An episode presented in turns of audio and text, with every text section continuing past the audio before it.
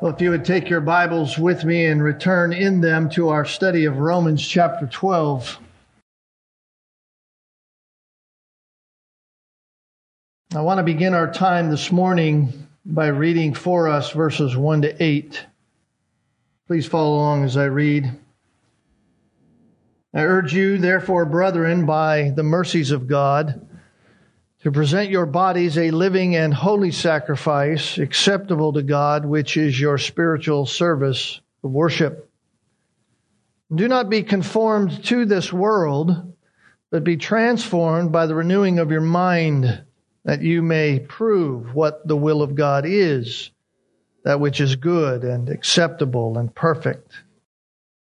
For through the grace given to me, I say to every man among you not to think more highly of himself than he ought to think, but to think so as to have sound judgment, as God has allotted to each a measure of faith. For just as we have many members in one body, and all the members do not have the same function, so we, who are many, are one body in Christ, and individually members one of another. And since we have gifts that differ according to the grace given to us, let each exercise them accordingly. If prophecy, according to the proportion of his faith. If service, in his serving. Or he who teaches, in his teaching. Or he who exhorts, in his exhortation. He who gives, with liberality. He who leads, with diligence. He who shows mercy, with cheerfulness. You bow with me for a word of prayer. Father, we dedicate this time to you as we open your word together, as we spend our time thinking about the realities of what we are hearing here, as it has implications for our lives right here, right now. We ask that you would open our hearts to receive these things for what they are the words of you, the word of God, and not the words of men. Help us to evaluate our own lives and where we need to put these things into practice and help us to be changed into the image of Christ as we submit ourselves to you. That we pray in Christ's name. Amen. A few days ago, I woke up with a reality on my mind that I am sure most of us, if not all of us, do not normally have on our minds when we wake up. But this was on my mind as I woke up, and it was this that each and every person wakes up each and every day as a slave. Each and every person wakes up each and every day as a slave. I know that slave terminology can bring into our minds all kinds of pictures that may or may not influence our view of the word. But that does not change the reality of what I have just proclaimed. Each and every one of us woke up this morning as someone who is owned and ruled by a greater master. The Bible tells us that depending on your relationship to God, depending on where you stand by way of that relationship with God through Jesus Christ, you are either owned by sin or you are owned by righteousness. Those are the ultimate two masters. Both sin and righteousness are representative of domains or representative of kingdoms, if you will and those domains are ruled by an ultimate ruler. The domain of sin is being ruled by the prince of the power of the air, Ephesians 2 tells us. And that is simply another title for Satan himself. The domain of sin is ruled by Satan. And the domain of righteousness is being ruled by the one who is absolute righteousness. And that is God. And the one who we know to be one God in three persons the Father, the Son, and the Holy Spirit, all equal in divine essence. One God, yet manifest, and in reality, three persons God the Father, God the Son, and God the Spirit. And so each and every one of us woke up this morning either a slave of the domain of sin or a slave of the domain of righteousness. Now, I bring that up simply to say, and for us to realize that no one is free. No person is free. We hear a lot about freedom, especially in our own country, and that freedom is at best a limited freedom. Because even freedom has its boundaries. In other words, no one is free to do whatever they want to do. Even under our system of supposed and bounded freedom in our country, we are not free to simply do whatever we want to do. But what I am really referring to, and more importantly referring to, is that because the slavery that we are under, all of us, every human being, because of the slavery that we are under, this slavery that I am talking about is the very thing that dictates just how you and I are to live in any place on this planet. Doesn't matter what country you live in. The slavery that I'm speaking about is that which dictates the very flow of our lives. So if you woke up today as a slave of sin, then it is sin that dictates your life. It is sin that dictates the actions of your life. No matter how good those actions of your life may look in comparison to other slaves in that domain on this earth, it's sin that is running your life. You are a slave of sin. And so if you woke up this morning a slave of sin, then you woke up with the desire to please yourself. You woke up this morning with the desire to have your desires fulfilled. And you woke up this morning striving in all things for your likings and your wants and your aspirations. And life whereby you have been convinced, and we could add by your own deception, which is a consequence of your slavery to sin. You woke up by way of your own deception, convinced that you are actually doing pretty good with your life. And because you are deceived, you don't even think you're a slave. You think you just go through life doing what you want, that you're free and you do what you do because it's a choice of yours and it's part of your life and you just move along. You're deceived that you're even a slave. And yet, if you woke up this morning as a slave of righteousness, then it was because a new master has bought you from the slave market of sin.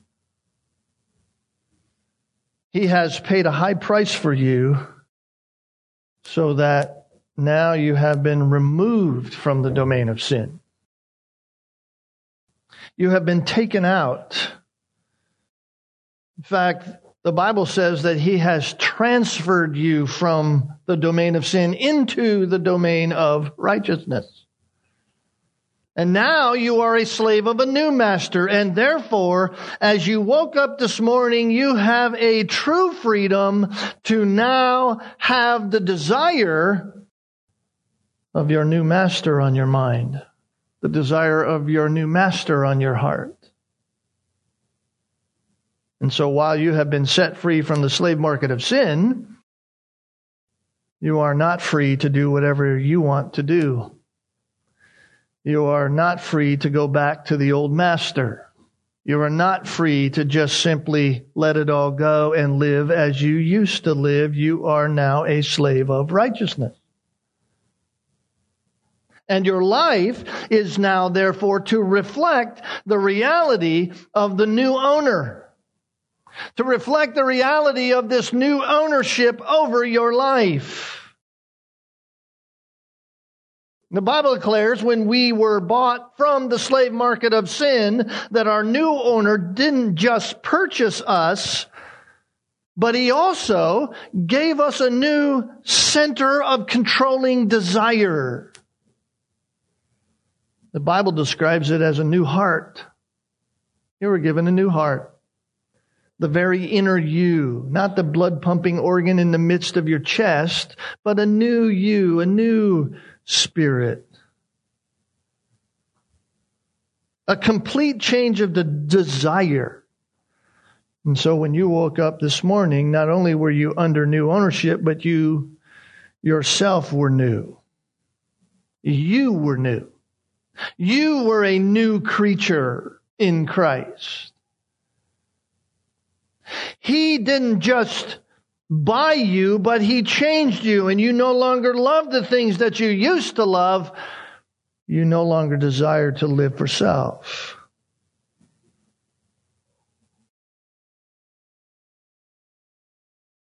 But you're finding out as you woke up this morning, as you have woken up every morning since you believed in Jesus Christ, you are finding out that this new position of slave under this new master comes with some very difficult realities.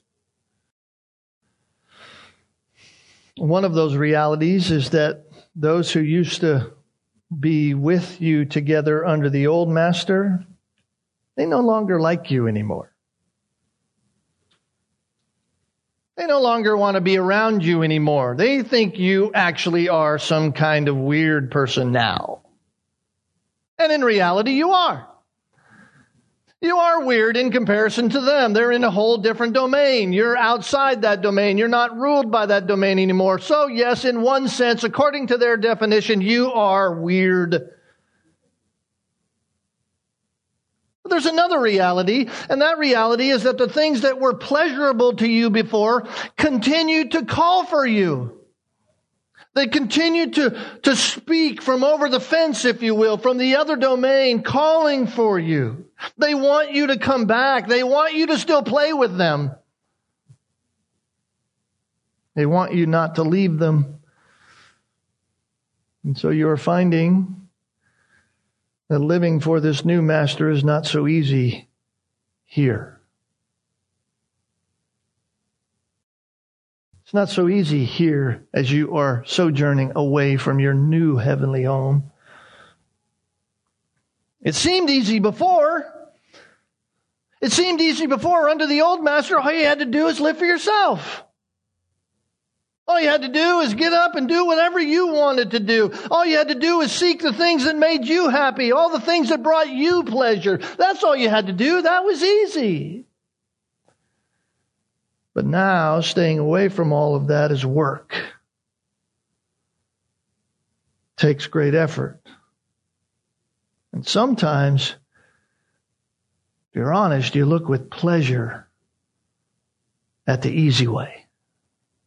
Sometimes, even now that you're living in the domain of righteousness, you look over the fence and you look with pleasure because it looks so easy over there. Why? Because sin is easy. Sin is easy. I don't have to work at sinning. Your little children don't have to work at sinning. You don't have to teach them to sin. Sin is easy. And that alone should make us realize just how devastating sin is. Sin is so easy. Sin is easy, and sin leads us in the way of stupidity. That's what it does. But living for our new owner takes effort. It's hard to live righteously. Why? Because sin's tempting us from over the fence, especially when we are the ones trying to produce righteousness. You see, beloved, this has been what the Apostle Paul has been dealing with throughout our study of the book of Romans. Each and every person is a slave. And it's only through faith in Jesus Christ, it's only because of the price Jesus paid with his own life that we can be eternally secure under his ownership and thereby be equipped for living as we have been created to live to the honor and the glory of our new owner in the freedom of righteousness. You see, before, under the slavery of sin, we only desired our glory. We desired our honor. But now, under our new master, we are to live for his glory. Our life is to be dedicated and driven toward and reflective of that reality. It's for His glory, and we have been equipped to do that. The Bible tells us that's all to the praise of the glory of His grace. And that is what Paul has been exhorting us about here in chapter 12. How we live in such a way that is for our new master. How we live in the way of righteousness. And the place to start, he says, is by offering ourselves to him. Remember what verse 1 said? I urge you, therefore, brethren, by the mercies of God, to present your bodies a living and holy sacrifice. This is key. This is key to righteous living every day. This is key for us as Christians, those who profess Jesus Christ by faith, those who actually have been transferred from the domain of sin, the master of slavery of sin, to the domain of righteousness under a new master. This is key. So this morning as Christians, we need to wake up with that on our mind. We need to wake up with the reality that we are slaves of righteousness and therefore I must be presenting myself to God. We must wake up with the mindset that whatever it is that God, my new master, wanted for me through the situations of my life in the current moment, at the current time, of that current day, and throughout the current weeks to come, I want to, in that, offer myself to Him in it. This is the domain of righteousness. So, do you desire to know what it is that God requires of you as a Christian? Do you want to understand what is acceptable to God? Do you want to successfully fight against the temptations of the old master? Then, as a Christian, be continually relinquishing yourself to God as a willing and pure offering. In other words, let go of your stronghold on yourself. Let go of the stronghold that you have for yourself, that you have for your own desires, that you have for your own wants, that you have for your own aspirations, that you have for your own stuff. Relinquish your hold on that. Relinquish your hold on your very life. Relinquish all of it to your new master to be used at his disposal. Because whatever is happening with your life today, right now, as a Christian, whatever is going on at this very moment in your very life as you woke up today and began your day is as the Lord would have it.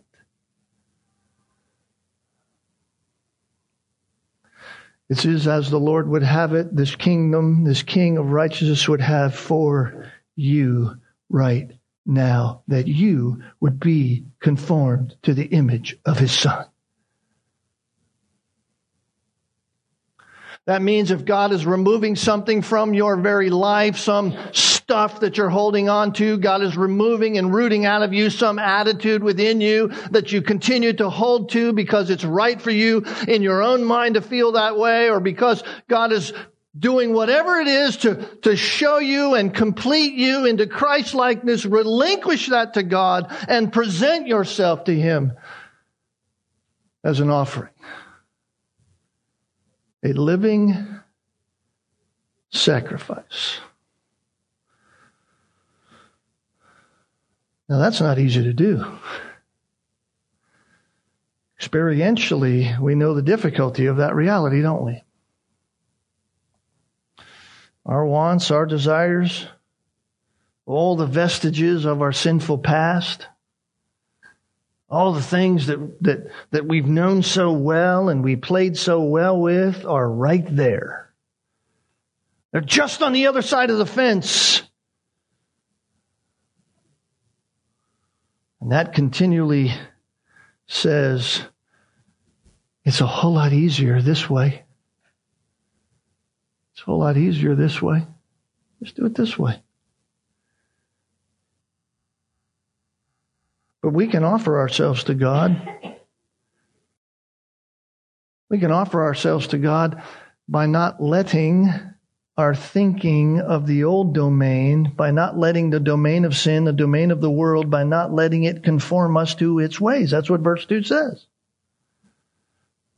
Don't be conformed. That means don't let it conform you. Don't let it shape you. Don't let it mold you. Don't let that kind of thinking become your kind of thinking. The easy way is to be conformed to the world. That's the easy way. Why? I don't have to do anything. I just sit back and let it conform me. I sit under the constant reign of that kind of philosophy of thinking and sin, and I will simply become like it what happens. But as a Christian, I'm not to allow myself to be conformed to the world. If and when my thinking, my mind, and I will not allow myself to do that. We could even say in my heart, my inner person, when my heart is completely challenged by God's thinking. Don't be conformed to the world, but be transformed by the renewing of your mind. See, it becomes easier to offer myself as a sacrifice to my new master when I allow his thinking to saturate my being. It becomes easier to relinquish the stranglehold that I have on the things of myself, my desires, attitudes, aspirations, stuff, whatever it is. It becomes easier to relinquish that when I'm saturated with the thinking of my master, the thinking of the one whom I'm supposed to be conformed to, that he is conforming me into the likeness of.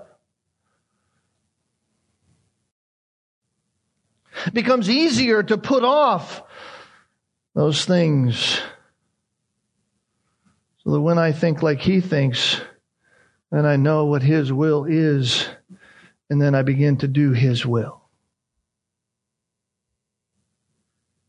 I begin to embrace the reality that today is as the Lord would have it.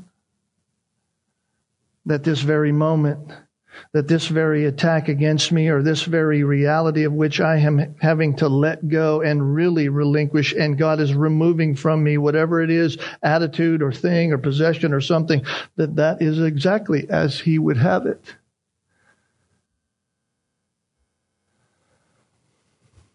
So this is how our new slavery is worked out.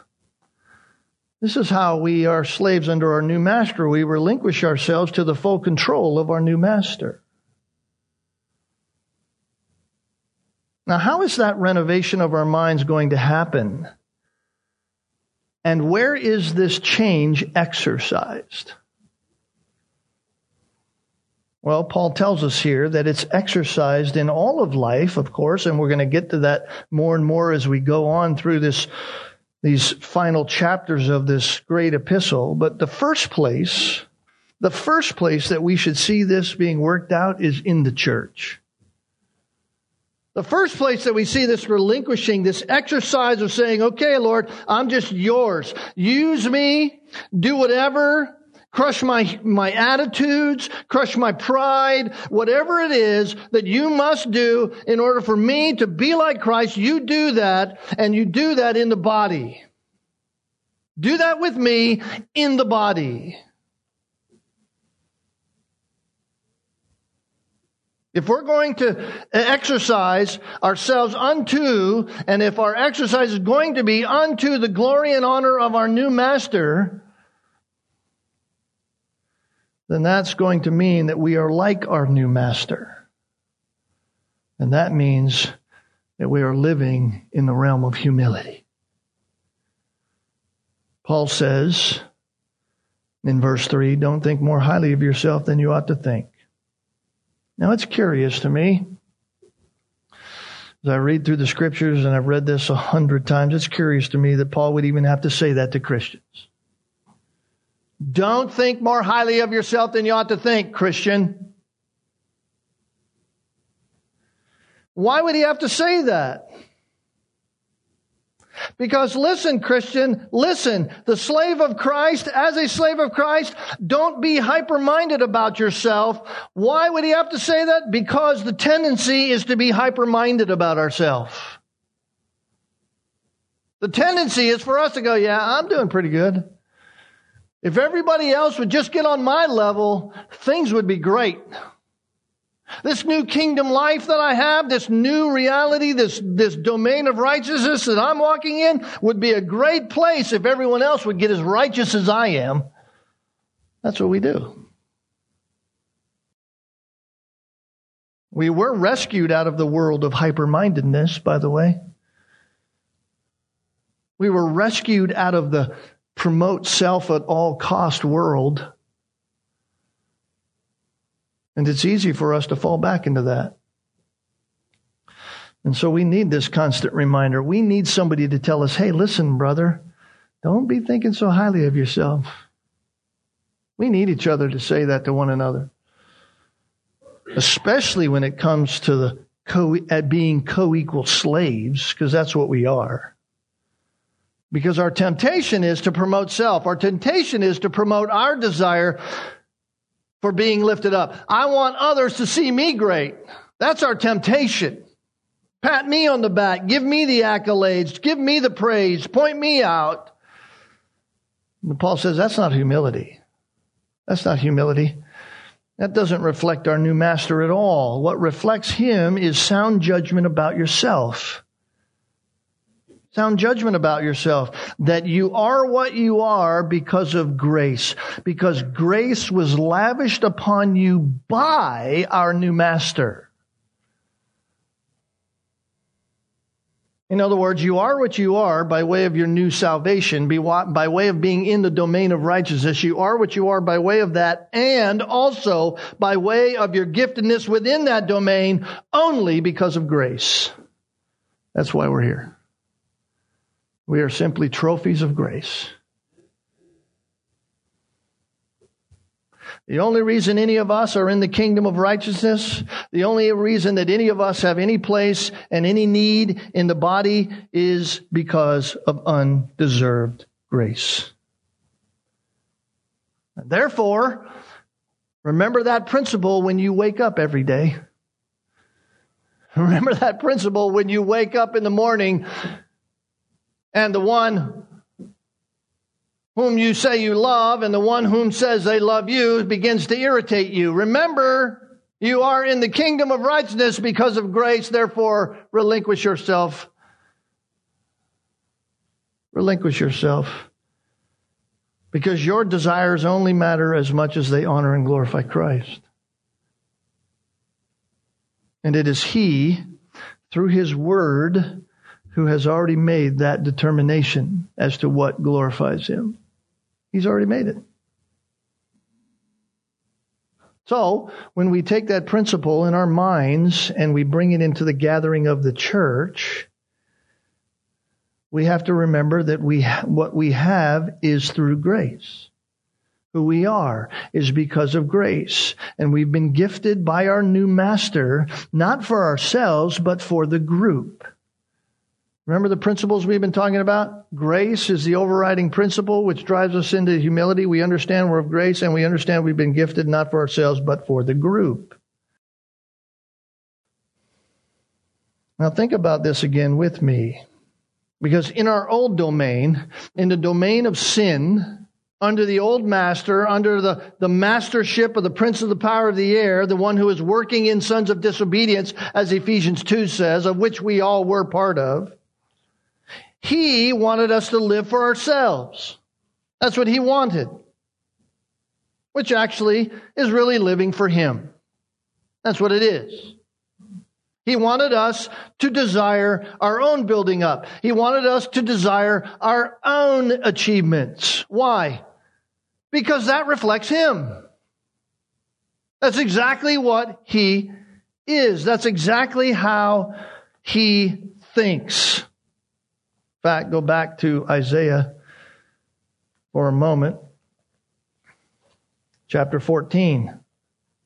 Just to let me read this in our ears. Isaiah chapter 14, obviously Isaiah is, is talking really about the millennial kingdom. What is to come when Christ will rule the earth and all those who are his will, will serve him there for a thousand years. And he's talking about who's behind all this rebellion. In verse 1, he begins, When the Lord will have compassion on Jacob and again choose Israel and settle them in their own land, then strangers will join them and attach themselves to the house of Jacob. So we understand the timing of this. This is when God returns to rule. There's peace on the land. Sin isn't totally vanquished in the sense that Satan hasn't been completely thrown into the lake of fire. He's in being bound for a thousand years. And the peoples will take them along and bring them to their place, and the house of Israel will possess them as an inheritance in the land of the Lord, as male servants and female servants, and they will take their captives, uh, captors captive and will rule over their oppressors. It will be in the day when the Lord gives you rest from your pain and turmoil and harsh service in which you have been enslaved. That you will take up this taunt against the king of Babylon and say, How the oppressor has ceased and how fury has ceased. The Lord has broken the staff of the wicked, the scepter of rulers, which you used to strike the people in fury with unceasing strokes, which subdued the nations in anger with unrestrained persecution. The whole earth is at rest and is quiet. They break forth into shouts of joy. Even the cypress trees rejoice over you and the cedars of Lebanon saying, since you were laid low, no tree cutter comes against us. Sheol from beneath is excited over you to meet you when you come. It arouses for you the spirits of the dead, all the leaders of the earth. It raises all the kings of the nations from their thrones, and they will re- all respond and say to you, even you have been weak as we.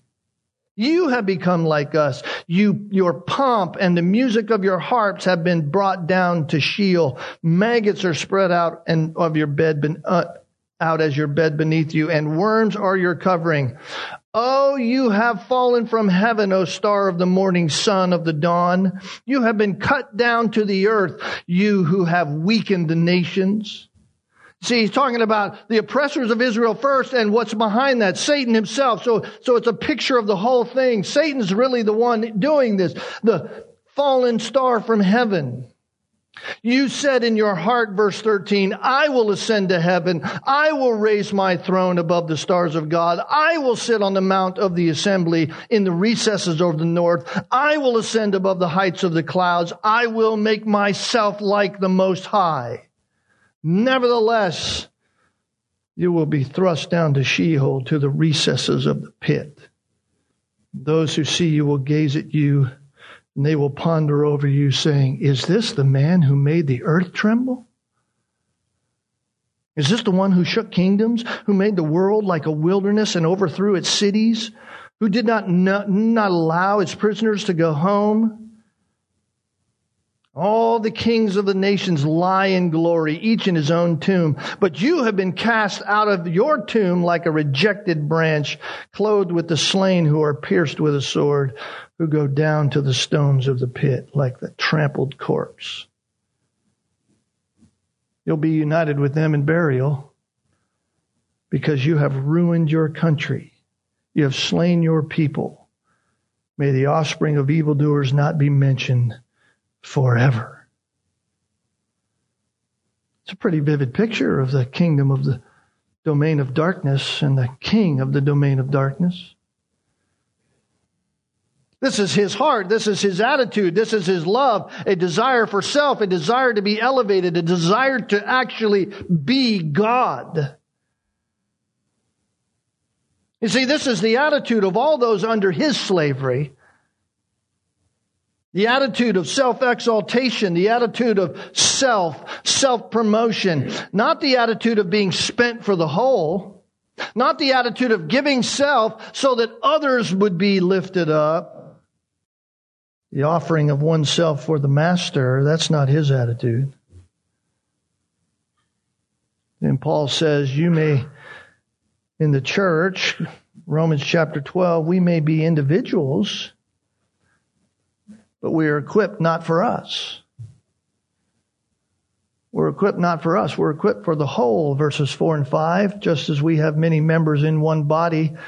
And all the members do not have the same function, so we, who are many, are one body in Christ and individual members of one another. You ever think of your other fellow brothers and sisters in the kingdom of righteousness like that, that they are members of you? That they're not just other members of the body, but you together with them as members of the body are members of one another. So that what you do or what you do not do affects them personally and individually as much as it affects the whole.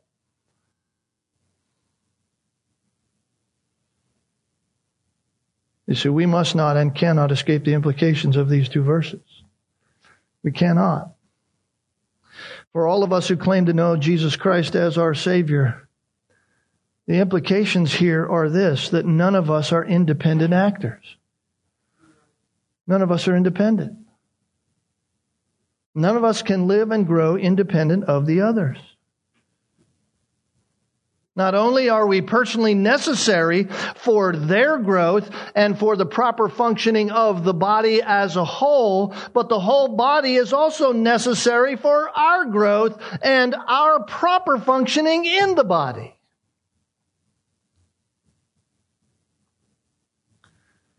Therefore, we cannot overestimate our importance, nor can we underestimate our importance. Each one of us is equally important, and each one of us is necessary for the whole. And so we must offer ourselves to our new master.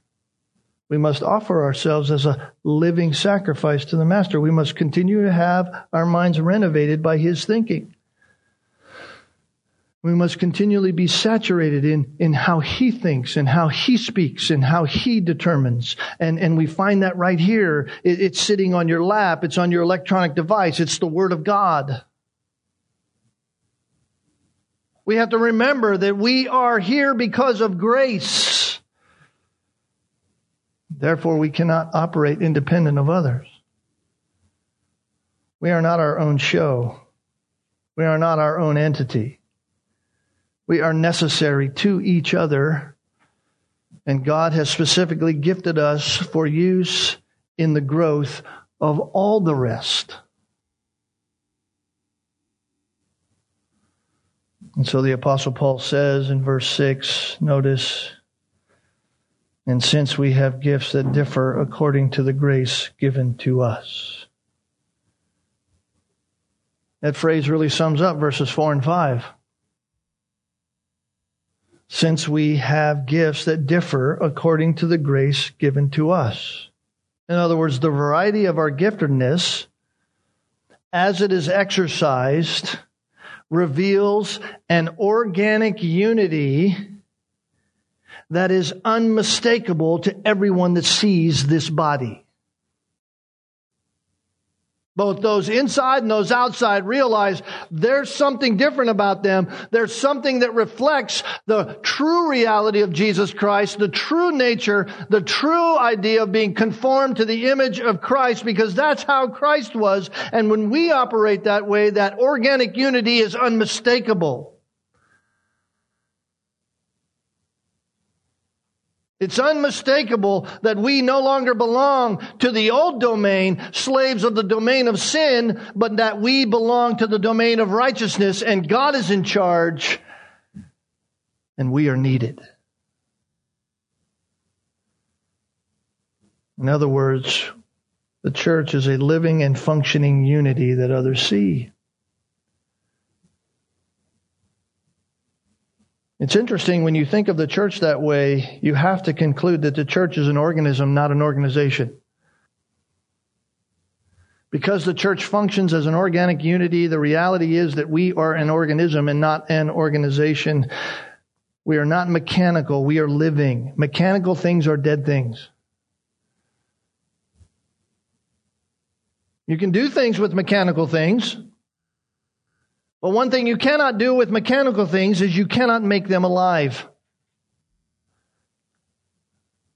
They are machines. Can I make them alive?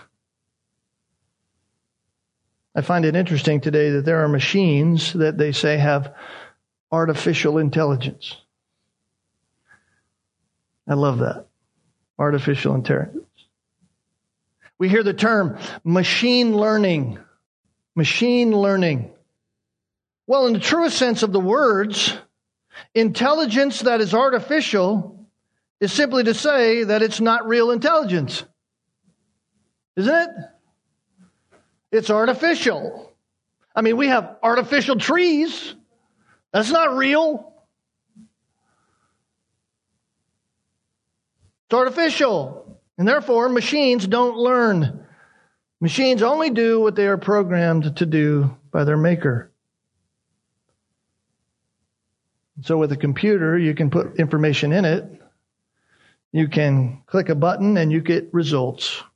And you can put in it algorithms that will appear to be as if that machine is learning something by way of how it's taking those algorithms and adding them up and taking the result of that adding up and adding it to the algorithm that it has so it appears as if it's learning, but it's not learning. It's only doing what it's programmed to do.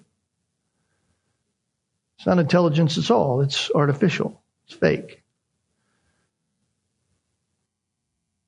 You punch a button, you get a result. That's not thought, nor is that the result of learning. And so we can conclude that the massive difference between the body, when you think about this in our physical body, the massive difference between our physical body and a machine is that your physical body is living. It is living. And inherent to your living is an organic unity in all of the parts. That's a picture of the church. It's an organism. It's an organism that was created by God to do something. The question is, what is that something that we are to do? What is that something? Well, the apostle Paul told Timothy this, 1 Timothy 3, that the church is the pillar and ground of the truth. The church is the pillar and ground of the truth. And what Paul means by that is that the church's function as a body is to be a kind of foundation stone and anchor of truth. As a body, we are to be a foundation and anchor of truth. In other words, we are we are a billboard, if you will. We're, we're a sign. We're a large sign to the world of what truth actually is. And boy, is our world confused. They are confused as to what truth is. All over the place, there's confusion. We see it every day. This is why we preach the gospel here. This is why we do what we do here. That's why we stand on the doctrinal foundation that the Word of God is absolute truth.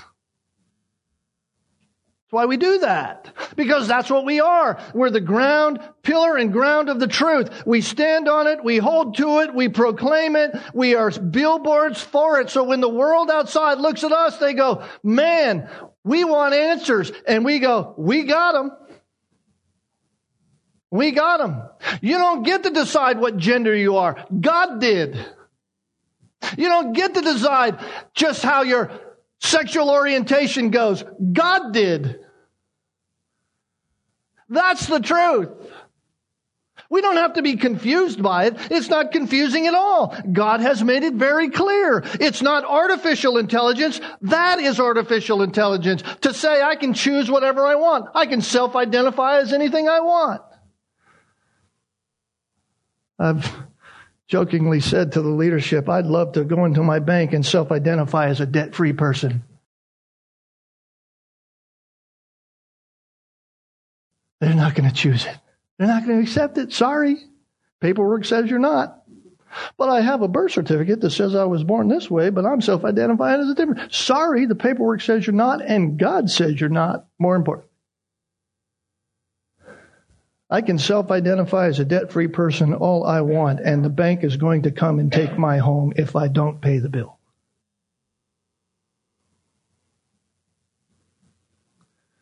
This is why we preach the gospel.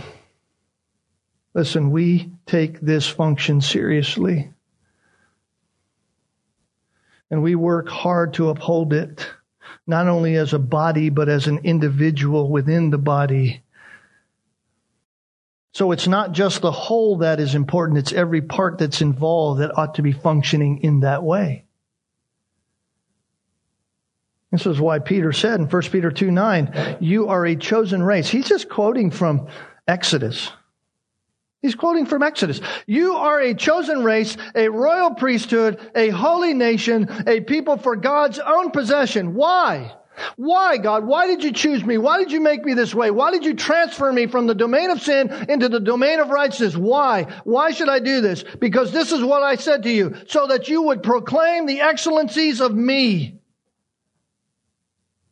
So that by your life, by your proclamation, by your sacrifice as a living sacrifice to me, you would be a billboard. You would be a proclamation of my excellencies, the one who called you out of darkness into light. That's why we function as a church. That's why we're here. That's why we do this. And that's the same function individually as it is for the church as a whole. We uphold the truth by proclaiming the truth, not just in our words, but in our actions. Paul says, This is how you need to see yourself within the body. This is how you must use your gifts in the body. Verses 6 through 8. If prophecy, according to your proportion of faith. If service, in serving. If teaching, in your teaching. If exhortation, in your exhorting. The one who gives with liberality. He's not talking about general giving, by the way. He's talking about the gift. Some of us are more equipped to be able to give in ways that others couldn't give in their entire lifetime. God has graced you with, with monetary means and ways of giving that others couldn't give. Some of us have the gift of exhortation. Some of us have the gift of teaching, and those are two different things. Teaching means you gotta learn. Exhortation is application. It's, it's applying it. Service, that's just a gift of helps. Helps. The one who leads, do it with diligence. If you show mercy, do it with cheerfulness. You see, here's what simply what Paul's saying. You've been gifted. This isn't a comprehensive list of the gifts, that's for sure. We could go to 1 Corinthians 12, like I read, read from 12 chapter 12 to chapter 14, we'd get a greater expanse and understanding of the spiritual gifts, but spiritual gifts are varied in many. But you've been gifted. You've been gifted. And the idea is that you have been gifted, therefore you cannot simply sit idle.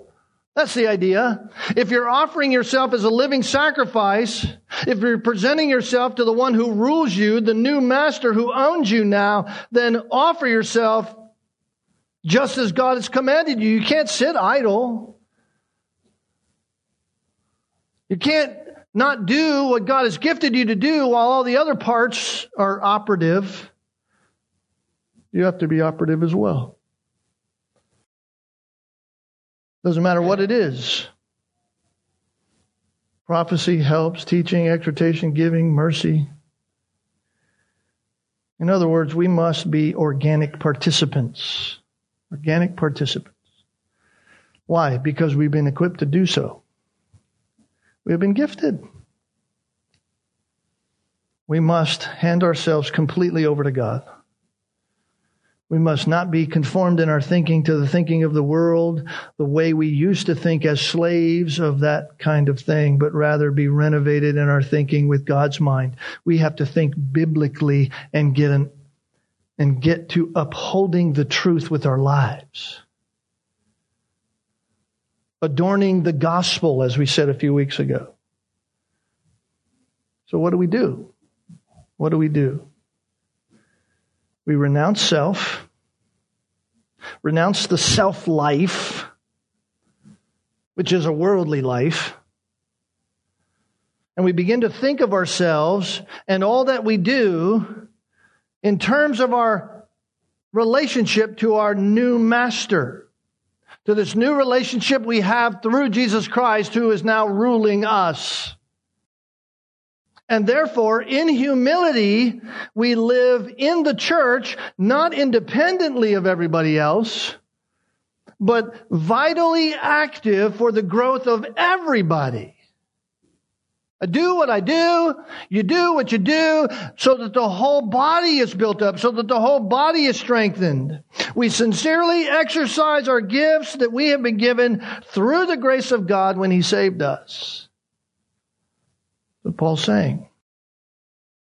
And whatever that gift might be, Paul says, exercise it with all your might.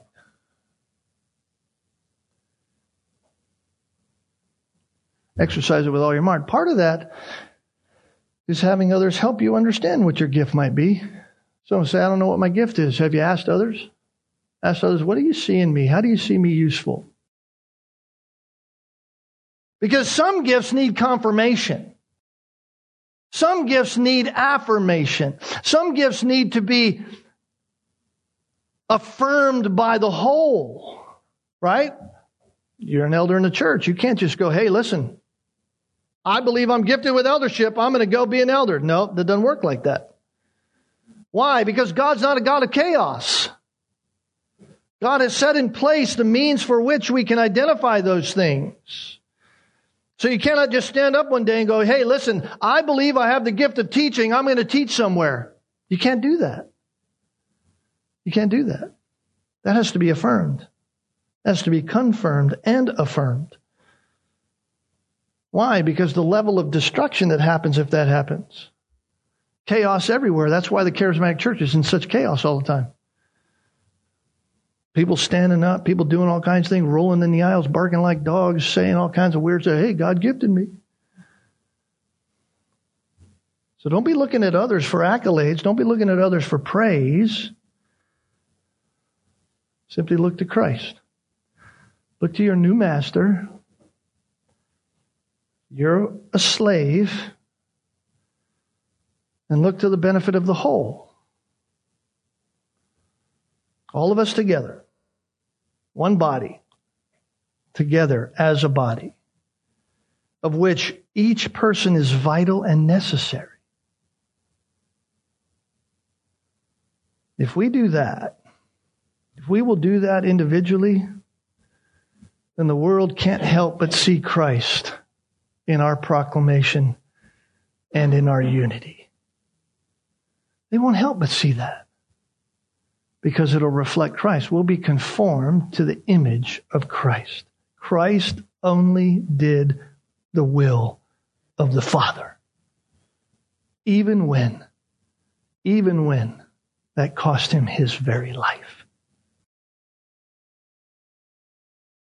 We're all slaves. The question is, the question is, which master is ruling you? Which master is ruling you? Let's pray. Father, thank you for this time this morning. Thank you for the challenge this could be to our very lives and our hearts. Thank you for the joy that we find in Christ, for the joy that we find in simply serving you. When we let go, when we don't have such a grip on the things of our life, our own attitudes, or whatever it is, you have brought about and orchestrated every detail for your glory, for your honor. And you have clearly commanded us what our role is simply to offer ourselves to you, relinquish, think like you think, and operate within your kingdom as we have been gifted for the benefit of all. Oh God, help us do that. Help us be like that in our heart and our mind, in our homes, in our workplaces, wherever it is we are. Let us remember it is as you would have it. Oh, that's difficult. Ah, oh, it's difficult. But through you, by the empowering of the Holy Spirit, we can walk faithfully. We can submit to you. So be honored when we do, Lord. Crush us when we don't. That we might be like Christ in every way. For the glory of your great name we pray. In Jesus' name. Amen.